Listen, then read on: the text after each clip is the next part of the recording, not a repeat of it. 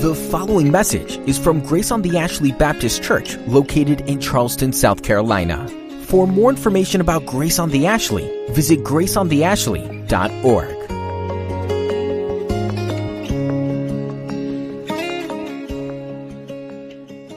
I invite you to open your Bibles to the Gospel of Luke, chapter 11.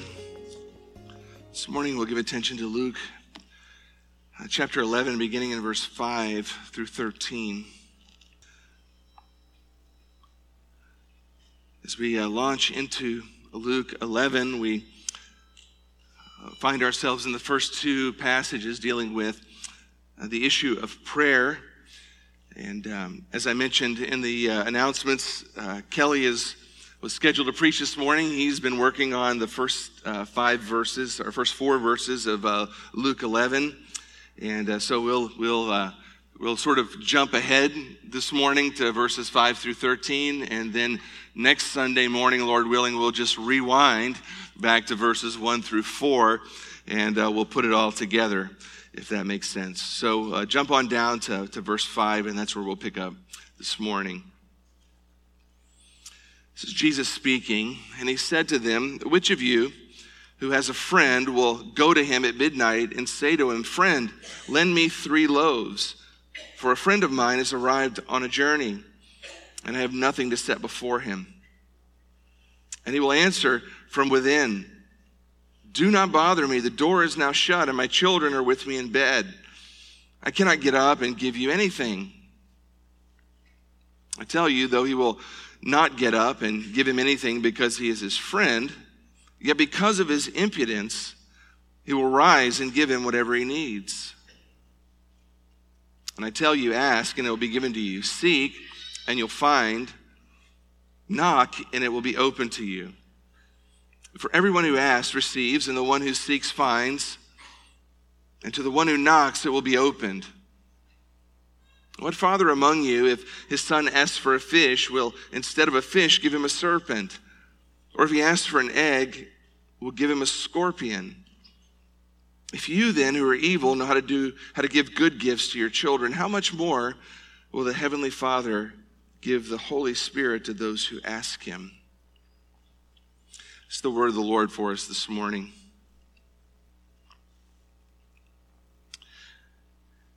we'll be looking at these these two weeks at the issue of prayer. This is not something we've addressed in in recent days as we've made our way through uh, Luke's gospel, uh, but it is an important topic.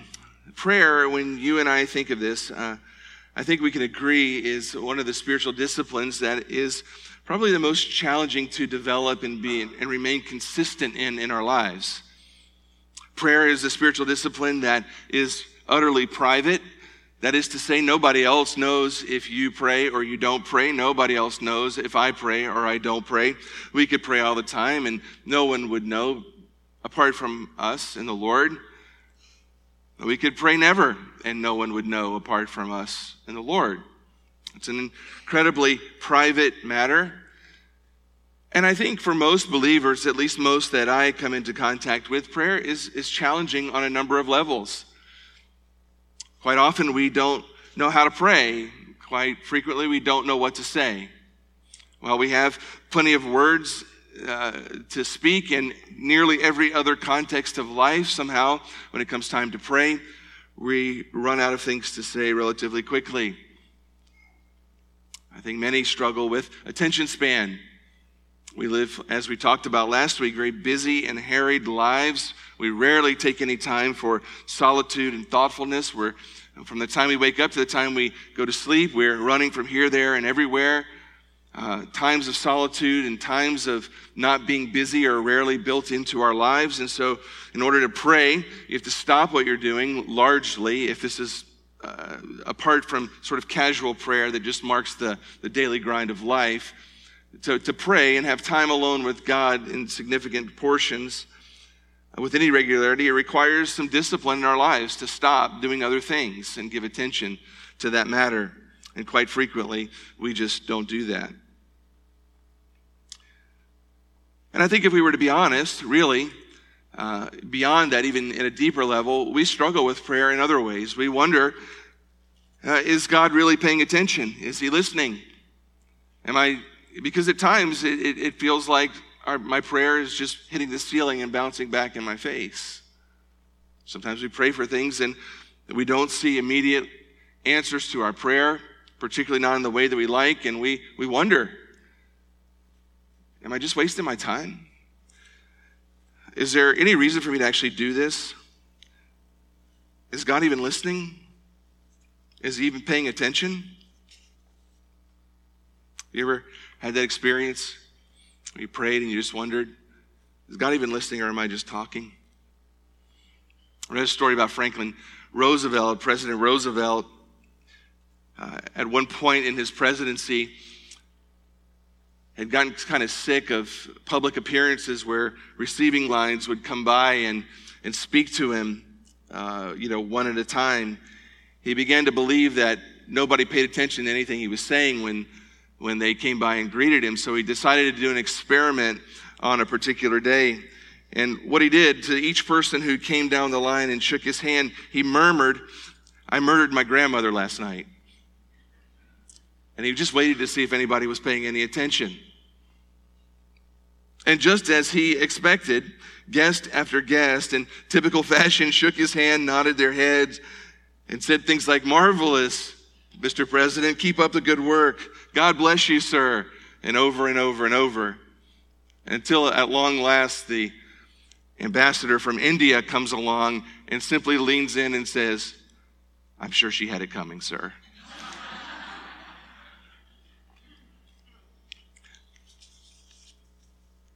I can identify with the president. Sometimes we talk and we don't know if anybody's listening or paying attention. And I think it's true in prayer sometimes. So we wonder, what is it to do with this prayer? And then we have theological concerns and we start thinking about, well, God is sovereign and God is omniscient. And, and so how does praying fit in with all of those things? And so quite often we just don't pray. We just simply don't pray. And so this morning, our text leads us into this issue of prayer, as does the, the sample prayer that the Lord gives the apostles there in the very beginning of the chapter, which we'll look at uh, again next week. But I wanted to begin by just sort of answering some general questions about prayer before we sort of uh, launch into the actual text this morning. We, we need to get a definition for prayer. What is it? What exactly is prayer? Uh, it may be sort of elementary Maybe you all understand prayer fully, but I, I, run into all sorts of misconceptions of prayer in pastoral ministry. There are all kinds of understandings of what prayer actually is and how people approach it. Some people have a conception of prayer as though it's a soda machine. That prayer is, is, is when, what we do when we want something. We want something from God, and He is our vending machine. So we, prayer is our putting our coins in the machine and throwing our request up to God and pushing the button and we expect out to come whatever it is that we pushed a button for. Prayer is our means by which we get out of God whatever it is we want at a particular moment. Other people see prayer as just sort of a, a, a, reactive thing in our life that we do out of sheer panic when bad things happen, when we're desperate and we can't think of anything else to do. We look up to God and we, in panic, pray. It's sort of our life alert, panic button. Other people sort of approach prayer like it's a, a, magic charm, and they begin to think, well, if I don't pray, bad things are going to happen, or they, they pray uh, habitually in order for things bad not to happen. Some see prayer as sort of the genie in the bottle, like Aladdin, right? You just rub the lamp when you need something, and God pops out and He grants our wishes. The biblical picture of prayer is so much more than any of those things that really to do an exhaustive look at this would take a couple of weeks, but uh, suffice it to say, uh, to, to, get a, a simple definition of prayer, let's just go back and bring this down to its most basic level. Clement of Alexandria, third century, put it very, very simply and concisely when he says prayer is this. Prayer, he says, is conversation with God. At a most basic level, that's what prayer is. It is man conversing with God. It is us communicating with God and God communicating back to us. Wayne Grudem gives a very, very similar definition. He says prayer is personal communication with God. So uh, Clement says it's conversation with God. Uh, Wayne Grudem says personal communication with God. I think Grudem gets that personal aspect to that. I think that's an important piece of it. It is a personal thing that we do. Prayer is, is the means by which we communicate with God a variety of things, whatever's going on in our life. The Psalms being sort of a, a template for that, expressing our emotions, our thoughts, our desires, our needs, our wishes, declaring our, our gratitude and thanksgiving to Him for who He is. It's a way by which we glorify Him personally through words. And it is also the means or a means by which He communicates to us through His Spirit. God has multiple means of communicating with us, primarily through His Word, but through His Spirit, through other people, through His church. We have one means of communicating with Him, and that's through prayer. An author by the name of Rosalind Rinker says this says prayer is dialogue between two persons who love each other. It's an interesting definition of prayer. She means certainly in her context, in the, the broader context of her definition between God and man. But she does capture this idea that prayer is something that is a part of a personal relationship where love exists on both ends of the equation. It is people who love God communicating with a God who loves them. So prayer is not just sort of a, a, religious speech that we give to a divine audience. It's not a, a groveling sort of petition to some arbitrary master. Prayer is not sort of vague general thoughts directed out into outer space to no one in particular. It is a particular means by which people who love God relate and communicate with Him and allow Him to relate and communicate with them. The Bible calls us really front to back to pray. Just a quick survey in the New Testament, Romans 12 12, we see this. Paul writes, Rejoice in hope, be patient in tribulation, be constant in prayer. In Ephesians 6 18, we're told to be praying at all times in the Spirit with all prayer and all supplication. In 1 Thessalonians chapter 5, verse 17, Paul writes, We're to pray without ceasing. And prayer is to be like breathing in our life a normal, regular thing. Colossians chapter 4, verse 2 continue steadfastly in prayer, being watchful in it with thanksgiving. And while the Bible calls us time and time again to be people of prayer, it does so against a backdrop of a God who is both omniscient and sovereign. We looked at this really just a few weeks ago when we were looking at the doctrine of election, the idea that God is omniscient, that is to say, He knows everything. So in prayer, uh, I'm not primarily introducing any new information to God. So I pray, I'm not telling God things He doesn't already know because He already knows everything. So prayer isn't a means by which I notify God about things that are happening. He's never surprised by any circumstances, so it's not like I need to give him a heads up of what's coming. So, at some level, prayer isn't about informing God about anything. He's omniscient, He knows everything. Beyond that, He's sovereign. We saw that very clearly. He's in complete control of everything. Isaiah 14, we looked at a couple of weeks ago, verse 26 and following. This is the plan determined for the whole world. This is the hand stretched out over all nations. For the Lord Almighty has purposed, and who can thwart him? His hand is stretched out, and who can turn it back? Like, who can change God? He does whatever he wants.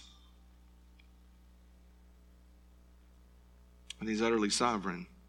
Proverbs 19 21. Many are the plans in a man's heart, but it's ultimately the, the Lord's purpose that prevails.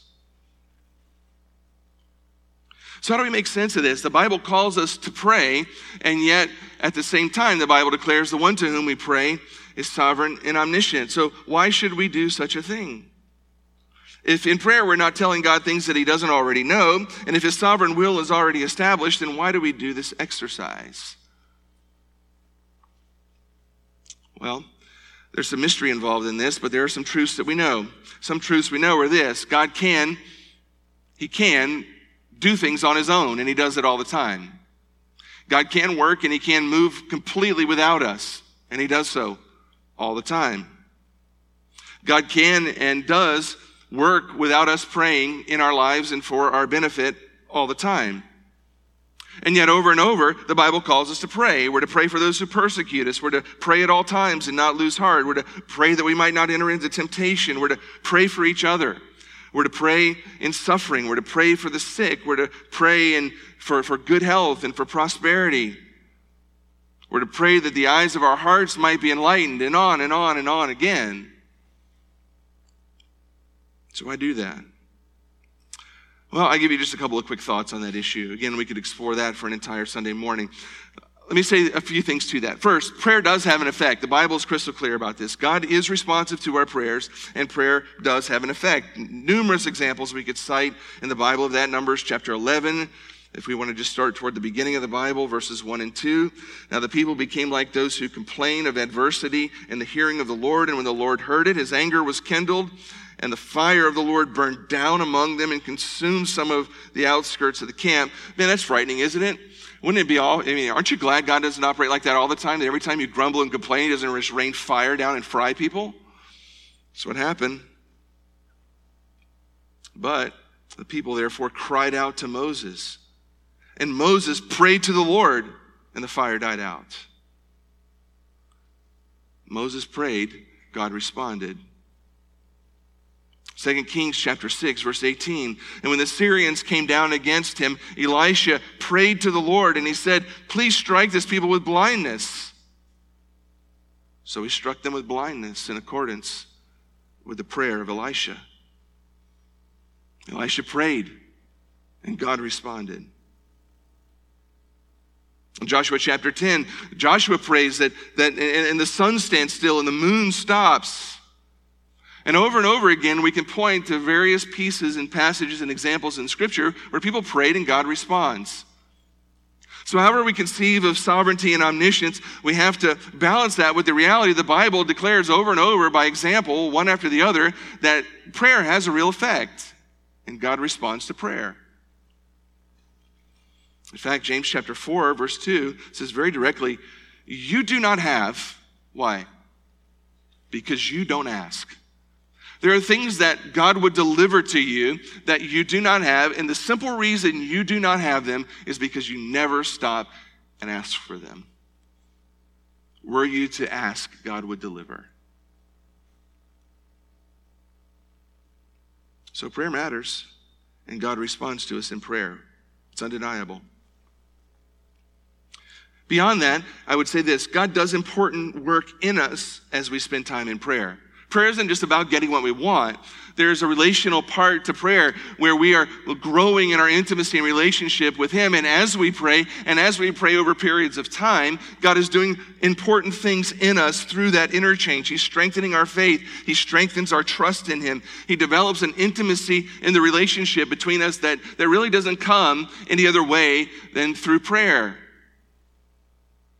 Communication is key to intimacy and relationship. Every, every married couple understands this how the relationship ebbs and flows quite often based on how we're communicating with one another. I can know all kinds of things about my wife, and she can know all kinds of things about me, and we could describe each the other person to somebody else. But if we never actually talk to one another and communicate with one another, the relationship between the two of us is not growing and intimate. It grows cold. And I suspect that every married couple in the room understands that. When we're communicating the best, the intimacy in our relationship is the best. When we're communicating the least, the relationship grows distant and cold. And so, as we pray, God is doing important things in us. He's strengthening our faith and trust in Him. He's developing intimacy in our relationship, and He's aligning our will with His will. Sometimes we come to God in prayer uh, with a will that is outside of His. And so, God, through the interchange of prayer, uses that exercise as a means by which He aligns our will underneath His. He pulls us into line with His desire and His will. E. Stanley Jones says this He says, Prayer is surrender. It's surrender to the will of God in cooperation with that will. If I throw out a, a, boat hook from the boat and I catch hold of the shore and I pull, do I pull the shore to me or do I pull myself to the shore? Prayer is not so much pulling God to my will, but the aligning of my will to the will of God. So there's a piece, at least, of that that's going on in the midst of prayer. So God's doing important work in us as we pray. Another reason why prayer is important. And another thing I would say to this question of why do we pray is even our prayers are a very important part of the sovereign will of God. God, in His sovereignty, doesn't just ordain how things will end up, He ordains the means by which those things end up as well. It's not just the ends, but the means that He ordains, including our prayers. How all that completely fleshes out, I don't fully understand. There's mystery involved. But even our prayers are part of His sovereign will. So there's a lot of good reasons for us to be praying. And, and beyond that, before we jump to the text, I want to say one other thing. Every one of us in this room has equal access to God in prayer. You realize that, right? Like, I don't have any advantage over you, and nobody else has an advantage over you either. We all have equal access to God in prayer. I find quite frequently that sometimes folks forget this. They begin to believe that somehow certain people have better access to God in prayer than they do. And therefore, they need to go seek out that person to pray on their behalf because someone else has better access than they do. Sometimes that's because of really bad things that are coming out of sort of the modern Christian movement, like uh, a flyer that I got several years ago. It was a fascinating flyer, uh, so fascinating that I, that I kept the information from it. Because in this flyer, uh, it was a, a, someone purporting to be a Christian minister telling me uh, that if I would uh, simply write a check and send it into his ministry uh, with my prayer needs, then he and his team of, of faithful followers would pray over some pieces of cloth for my need, and then they would mail me the cloth in the mail. And when I got that and touched the cloth, that I would find answers for my prayer. It was a fascinating flyer. Fascinating in all of its detail. In particular, it said, here are some suggestions for you if you have cancer and you need cancer prayer and a, a cancer a miracle prayer cloth. Then you, you, you send a certain amount of a gift and you send it, and amazing things will happen when you get your cancer prayer cloth back. If you need a financial miracle or miracles of provision or supernatural debt cancellation and miracle money, this is what the writer says. He says, just like the above, that's the cancer prayer. This has had the same requirements that only special prayers will go forth on your behalf regard to finances. The first church I ever went to, he said, I had an old prophet prophesy that my right hand would be a miracle healing hand and my left hand would be my miracle money hand. Apparently, he says, the prophet was right. So if you need that, he'll pray with his miracle money hand. Didn't stop there. If you need creative miracles, you can get those too. He says this one's for people that need fingers, toes, limbs, organs grown out, or new ones replaced. Or if you have dental miracles, I'm telling you, it's very specific. If you need, if you have problems with your teeth, you need dental miracles, mouth or jaw, or just have bad teeth that need to be healed or replaced, this is the special prayer for you. I've seen silver and gold crowns, some with crosses and doves on them. Imagine that. I've been talking to people and seeing them appear before my eyes. Oh, and this is the one that got me. All I know is God says gold crowns are laid up for us. And He seems to put gold crowns on teeth as well. My favorite on the whole flyer was this one. If you needed the miracle of instant and constant weight loss, there's a special prayer for that one too. And this is what he writes you're going to think I'm making this up. I couldn't make this up. He says, All I can say is this works, and the rest is up to God. The Bible says, lay aside every weight. This came to me as a specific word from God to pray for people. Lay aside every weight. And then he says, honest to goodness, many slips fell to the ground after this prayer. Particularly, I suppose he's praying this primarily for ladies. I don't know very many men that wear slips, but can you believe that nonsense? We wonder why people don't have any idea what prayer is. See that kind of garbage from scam people like that. But scams like that give the impression that some people have special access to prayer and that some people have special anointings for prayer. And clearly, you know that when you pray for people, you don't go up to them and pray for weight loss and, you know, watch things happen. You know that when you pray for people, you don't see limbs grow out. And so when this individual says that they do, it leads people to believe that they don't have the same kind of access that anyone else. And it's ridiculous. The Bible nowhere substantiates that kind of a notion. The priesthood of believers is a, is, a, is a basic Protestant doctrinal piece that understands that when Christ died on the cross and the, the, the, veil was ripped from top to bottom, it was a very clear indication that people have access to God through Christ, whoever you are, wherever you are. You don't need a priest, you don't need a pope, you don't need some miracle working guy selling cloths. You can approach God yourself with boldness and confidence and authority by the blood of Christ. It's fine to ask other believers to join you in praying, but you can pray. You can pray as well as anyone else can pray. You have all the access to God that I have.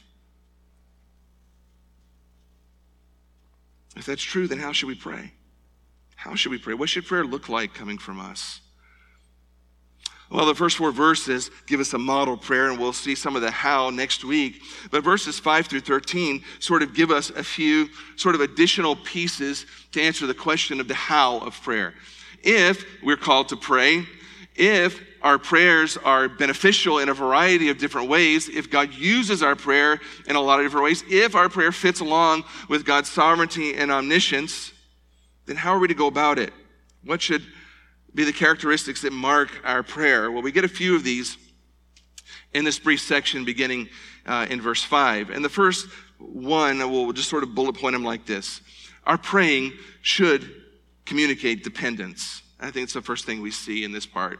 There's all three points right there if you want to just write them down now. Our praying should communicate dependence. Jesus introduces a very tricky situation here to the crowd to whom he's speaking. He says, Which of you has a friend will go to him at midnight and say to him, Friend, let me, let me three loaves, for a friend of mine has arrived on a journey and I have nothing to set before him. Now, Jesus introduces a very tricky situation into the context of those who are listening that gets lost on us a bit because of history and time that's passed and the cultural differences between our culture and the first century. But the, the setting is this a, a, a friend has showed up at midnight, unannounced, and has knocked on the door. And there you are. You get a knock on your door, you answer it, your friend is there, midnight. That wasn't altogether unusual because people quite frequently at the time traveled at nighttime. It's in, incredibly hot in that part of the world in the daytime, so uh, quite frequently people would travel at night. And so when traveling at night, they would at some point get tired they would uh, not have reliable hotels to stay in. They can't just pull up at the local Marriott or Hilton and get a room. So they would stop over at somebody's house. It was very common. All travelers did this. And uh, as a part of the culture, you expected that. You needed that when you traveled. And so you were expected. It was, in fact, your holy duty to offer that to others who came knocking on your door. It wasn't just something that you may or may not do if you felt like it. It was something you were obligated to do to provide hospitality to travelers who come to your door in the night. And when they arrived, they were typically hungry from, from traveling, and typically you didn't have a lot of notice. People didn't have cell phone to pick it up and give you a call and say, I'm heading to your house. I'll be there in, you know, 15 minutes. You just wake up to a knock at the door, and there's somebody, a traveler. And that's the scenario Jesus sets up here. In this particular scenario, though, you've got a bigger problem than that. It's not just that they showed up in the middle of the night and you haven't had notice, but the problem is immediately your mind begins to race and you know there's no bread in the cupboard. You know that it is your, your, uh, your cultural responsibility, in fact, your, your godly responsibility to provide a meal and to provide hospitality, but you immediately realize you don't have the main thing you need to do that bread. You don't have any bread. There's no 24 hour Publix or Walmart superstore to go to. You can't just run out and get groceries at midnight. No bakeries open. And so you've got a problem. Culturally, see, this is altogether different. You come to my house at midnight and knock on the door and you need a place to stay. I'm going to let you in the house. There probably wouldn't be bread. Maybe there would be. But I'm going to probably offer you a Pop Tart. There's some frosted flakes. We've got, you know, milk in the fridge. I'll cook you breakfast when we get up. That works in our culture. You wouldn't be offended by that necessarily. But in the first century, that did not work. That was not an option.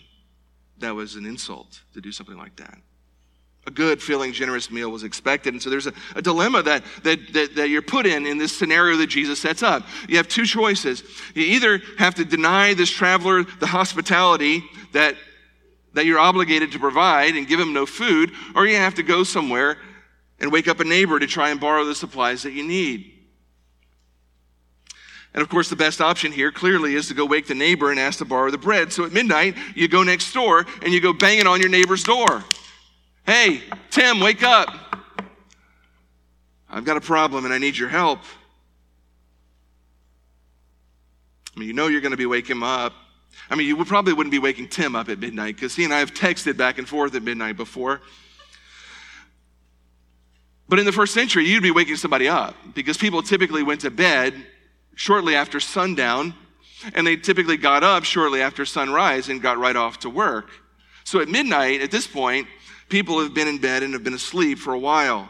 So you know you're going to be waking up your neighbor, and you know that this is going to be an inconvenience.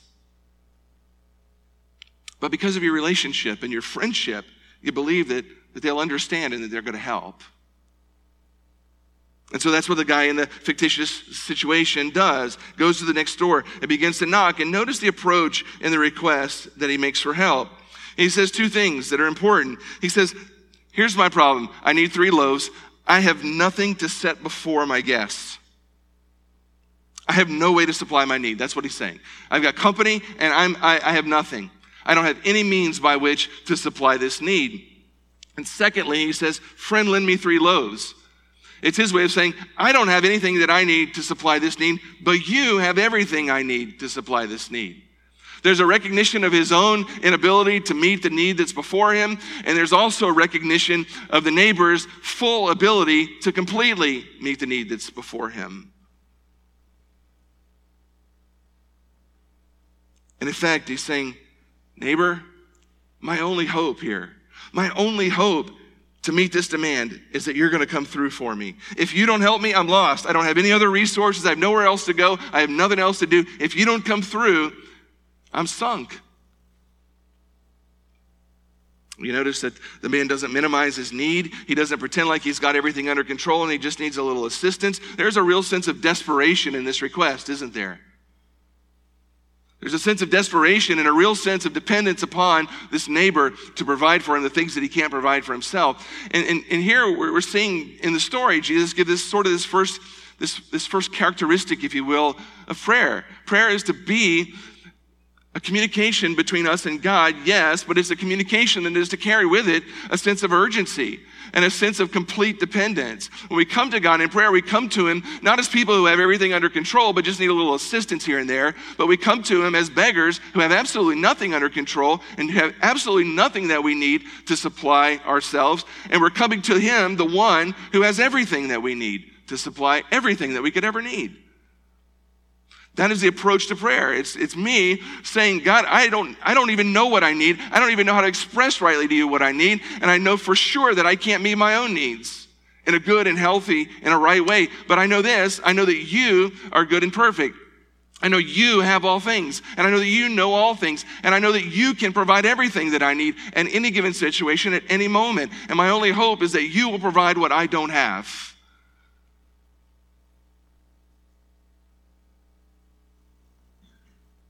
The sense of urgency, the sense of desperation. Right? When you pray, is there, is there that piece to your prayer life? When you come before God, do you pray as though everything depended on Him? Is there any sense of urgency in your prayer life that, that, like this man approaching his neighbor, that when you come to God, you realize God has to supply or you got nothing? There should be that sense in our life. in our prayer life that we're completely dependent upon God. That if He doesn't provide, we're sunk. There's a second piece to this. Our praying should be bold and persistent. I think that's the most obvious piece that comes out of this because as the story Jesus lays out unfolds, he says, He'll answer from within, Don't bother me. The door is shut, and my children are in bed with me. I can't get up and give you anything. Well, that's a great friend, isn't it? I'll note here that the neighbor in the story, in this fictitious story, is meant to be a bit of a caricature of God as we often imagine him. Sort of stingy and cantankerous, distracted by his own desires, reluctant to release the blessings that he obviously can't afford. That is the neighbor in the story. And sometimes we approach God as though that's how he is. And the whole thrust of this passage that we're looking at is meant to indicate to us that, in fact, God is the opposite of those things, though we often approach him like he is, like this neighbor. But we get a good look at the neighbor, right? At first knock, he's not positively inclined to help, is he? And he gives a whole list of reasons why he can't help. The door's shut. He can't help you. The door's shut. In those days, the doors were made of wood and iron. They were big, they were bulky, they were noisy. You open the door, it's going to be a loud and disruptive activity. It's going to likely wake up everybody in the house. It's like, go away. I don't want to get up and open the door and wake everybody up. Secondly, I can't help you because my children are with me in bed. Now, unless you have a newborn or an infant here, that seems a little odd to you and to me, but in the first century, particularly in poorer families and villages, your whole, you lived in a, a one room cottage. Everybody lived in the same room. Often on one end of the cottage would be sort of an elevated area where there would be a sleeping area, and the whole family would all sleep in one area of the room. And it wouldn't be unusual to have animals and livestock and other important creatures in the interior with you. So, what he's saying here is this listen, you have no idea how long it took to get everybody settled down in this place tonight to get to sleep.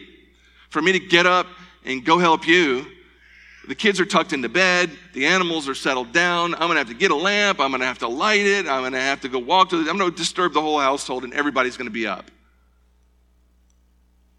Maybe some of our mothers with newborns can understand this a little better, right? When you get that precious little, you know, little baby to sleep and you're exhausted, the last thing you want is somebody knocking on your door or calling your phone.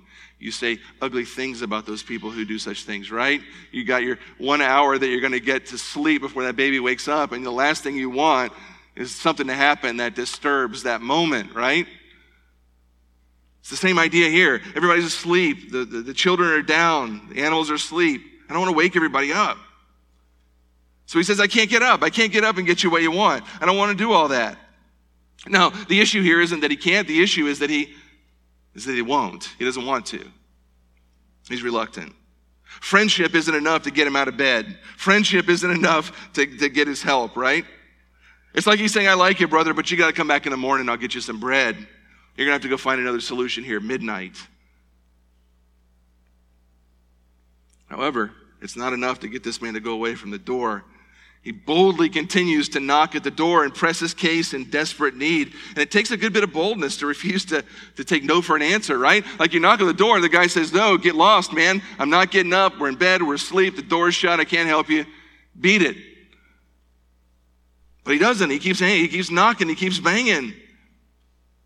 It's as though he's saying, I know it's late and I know this is inconvenient, but uh, and I know that I'm waking everybody up, but I know you have what I need and you can help me and I'm not going to give up until you, until you come through. He's persistent. We're told in verse 8, but because he doesn't do this in, in, because of his friendship, but because of his impudence, he'll rise and give him whatever he needs. We don't use that word impudence a lot. Some Bible translations translate that word persistence. I like that word a little better. Or if you have a King James Version, it may say importunity, an even less frequently familiar word. But it carries the idea of audacity and shamelessness. In the context here, it's sort of a shameless persistence, a, a, refusal to give up. I mean, it's a guy who doesn't care if he wakes everybody in the house. He doesn't care if he wakes the neighborhood up. He keeps on knocking and he keeps on asking until this sleepy man finally relents and gets up out of the bed and comes to the door. And that's precisely what happens in Jesus' story. The neighbor finally realizes if I don't get up and give this guy his bread, he's going to wake the whole neighborhood up. I'm not going to get any sleep. He's not going away. So he does. Because of his impudence, he'll rise and give him whatever he needs. So, what do we make of that? What's the point? Is God like this neighbor? Is that what Jesus is saying? Is he saying that God is like this neighbor? He's kind of cranky and reluctant and he's full of excuses and he's unwilling normally to be bothered by our requests, but if we just badger him to no end, eventually we'll tick him off enough that he'll get up and do what we want him to do? Does he need to be annoyed and cajoled in order to, for us to get his help? Of course not. The whole rest of the passage makes clear that that's not at all what Jesus is communicating. In fact, it's the opposite. The, the point of what he's communicating here is to encourage boldness and to encourage persistence in our prayer. And the point he's trying to make is this if even the most reluctant neighbor can be persuaded to help us in the middle of the night when we come to him, how much more will God, who loves us perfectly, respond to our prayers? the God who never sleeps and never slumbers, the God who is positively inclined to us at all times, how much more likely is he to help us when we come to him, particularly when we come with persistence and boldness? Psalm 34 15, the eyes of the Lord are toward the righteous, and his ears are toward their cry. The point is, God is not like that neighbor at all. God is completely unlike that neighbor, that he is a God who never sleeps and he's never disturbed by our prayers. He's a God who is, his eyes are inclined toward his people and who has positioned himself already toward responding.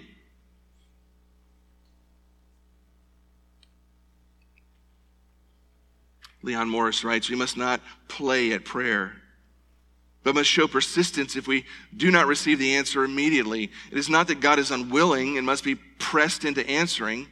The whole context makes it clear that he's eager to give. But if we do not want what we're asking for enough to be persistent, then we do not want it very much at all.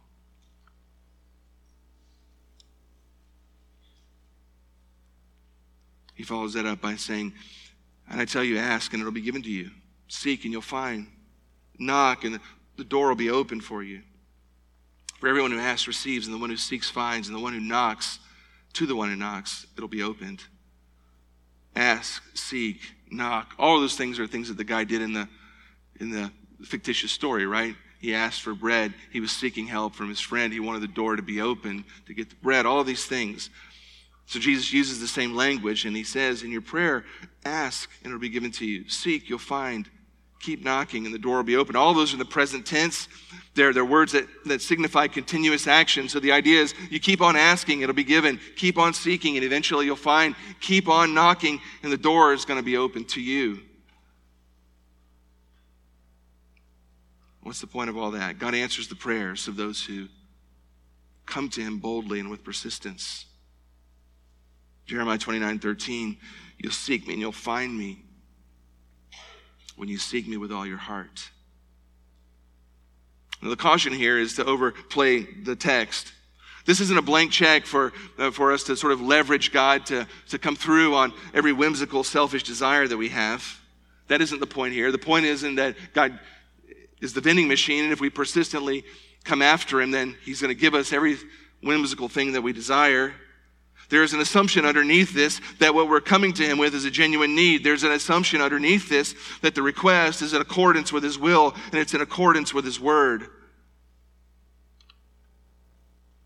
If we come to him apart from those things, then the response is different. James 4 that we looked at a moment ago, verse 2 and 3, you don't have because you don't ask. He follows that up by saying, You ask and you don't receive because you ask wrongly to spend it on your passions. In other words, you're just, you're just trying to pad your own self. The point here is that we're to come boldly before God in prayer, not timidly. We're to pray persistently, not giving up, knowing that He's good, knowing that He loves us, knowing that He'll always answer us. He'll always answer us when we come to Him, when we're asking, seeking, knocking. The answer isn't always what we want it to be, but we always get an answer. God is inclined toward us.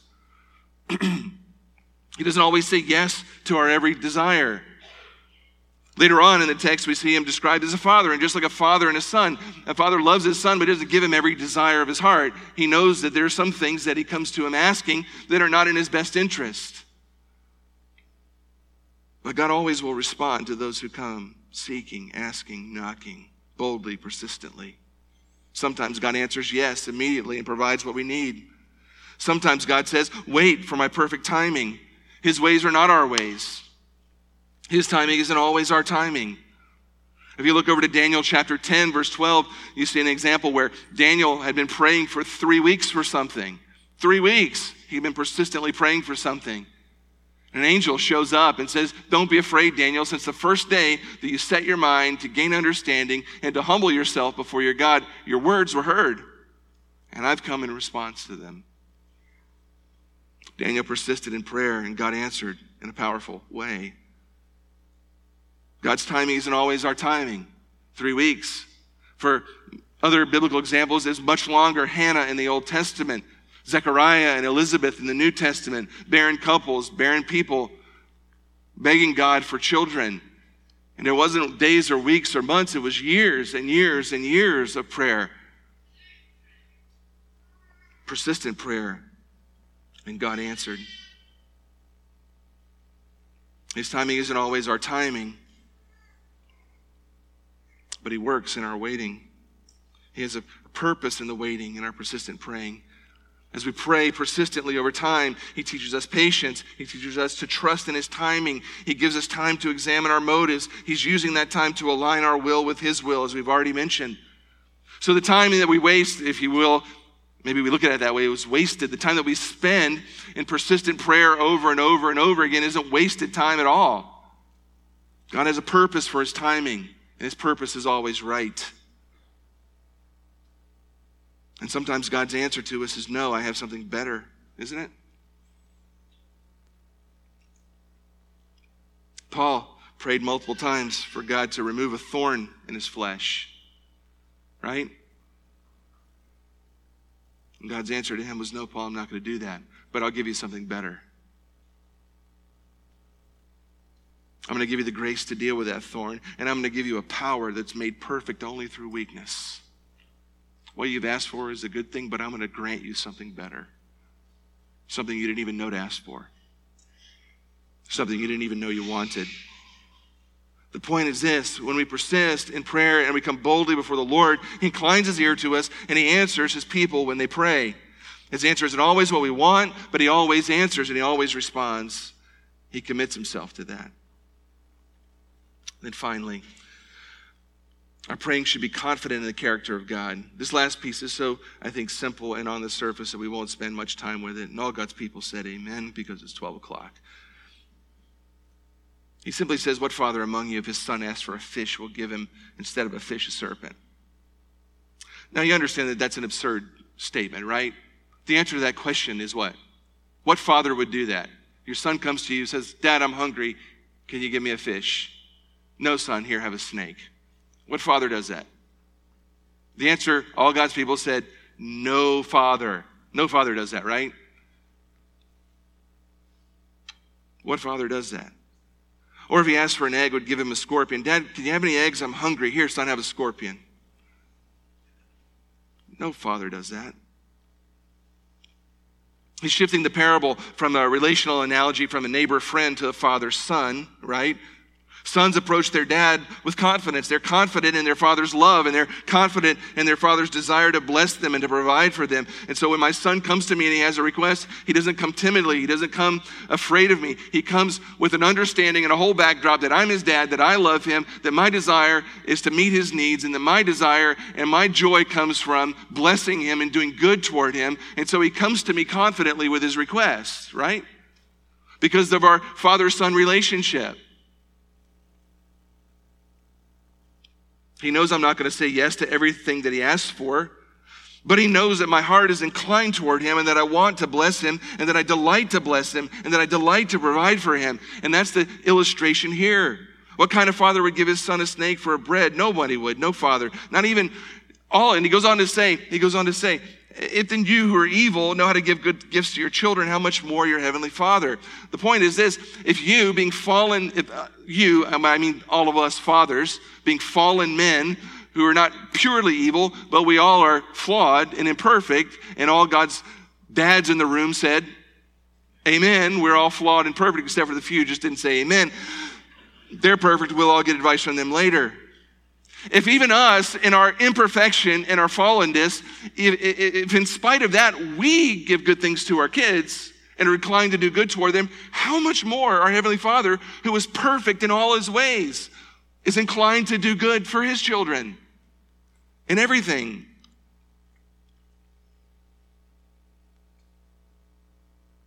Human dads, though evil, give good things to their kids. How much more do you think God, who's perfect, desires to answer and to bless his children? God is not a reluctant old geezer who's stingy with his blessings. He's a loving father who's anxious to do good for his kids. He's not an angry God who's holding a lightning bolt waiting to zap us at any given moment. He's a gracious Father who understands our weakness as children. He's a patient Father who forgives us time and again and is inclined, in spite of who we are, to bless us and to do good toward us. And so, like my son, when he comes to me to ask for something that he needs, I should be able to go before my Father in heaven with the same kind of confidence and the same kind of comfort in his character to know that he's inclined toward me that He's inclined to do good to me, that He desires to bless me, that He finds joy in responding when I come to Him.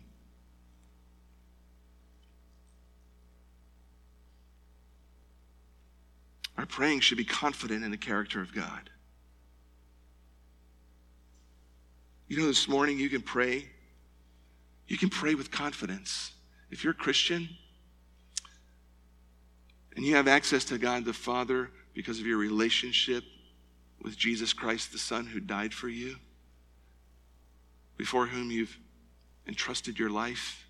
If that's you, you can come before the heaven, your Heavenly Father in prayer this morning, whatever your need is, whatever is happening in your life, you can come to Him with confidence in His character. That He's not an old geezer who requires you to beg. That he isn't an angry dad who's looking to zap you for every mistake. That he isn't waiting to say, Get away from me until you're worthy. But he's a good and loving father who takes joy and delight in receiving you and responding to you when you come to him in prayer. And he delights to bless you. Well, our time is up. But I think those three characteristics are helpful. They're helpful for me. They're a helpful sort of examination for me. Is that what my prayer life looks like? It isn't always what it looks like. That's confession, and that's truth. It needs to look more like that this week than it did last week. I need to come before God more regularly with boldness and persistence.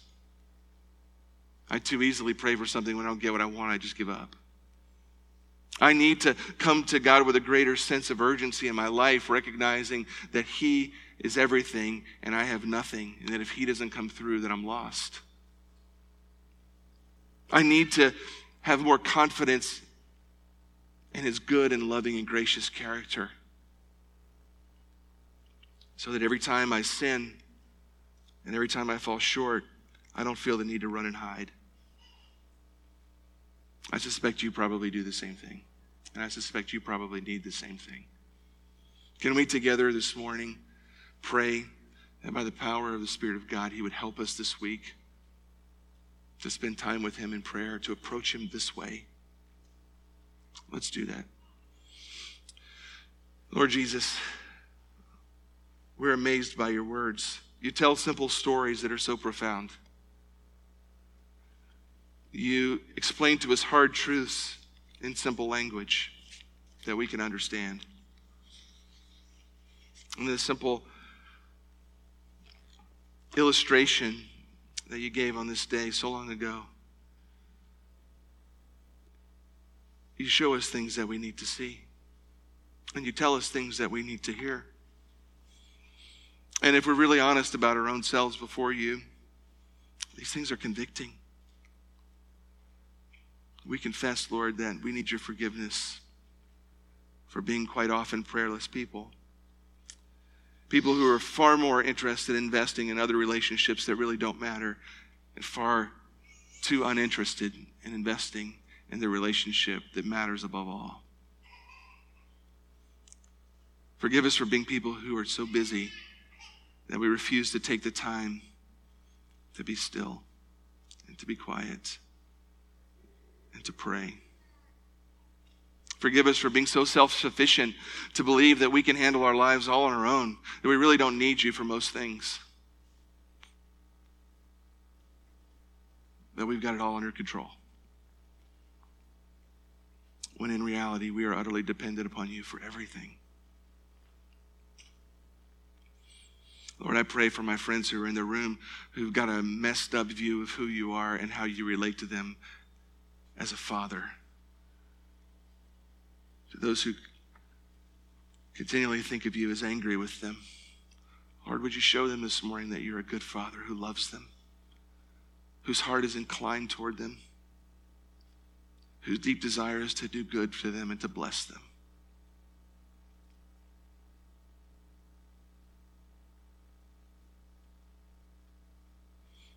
Father, teach us to pray.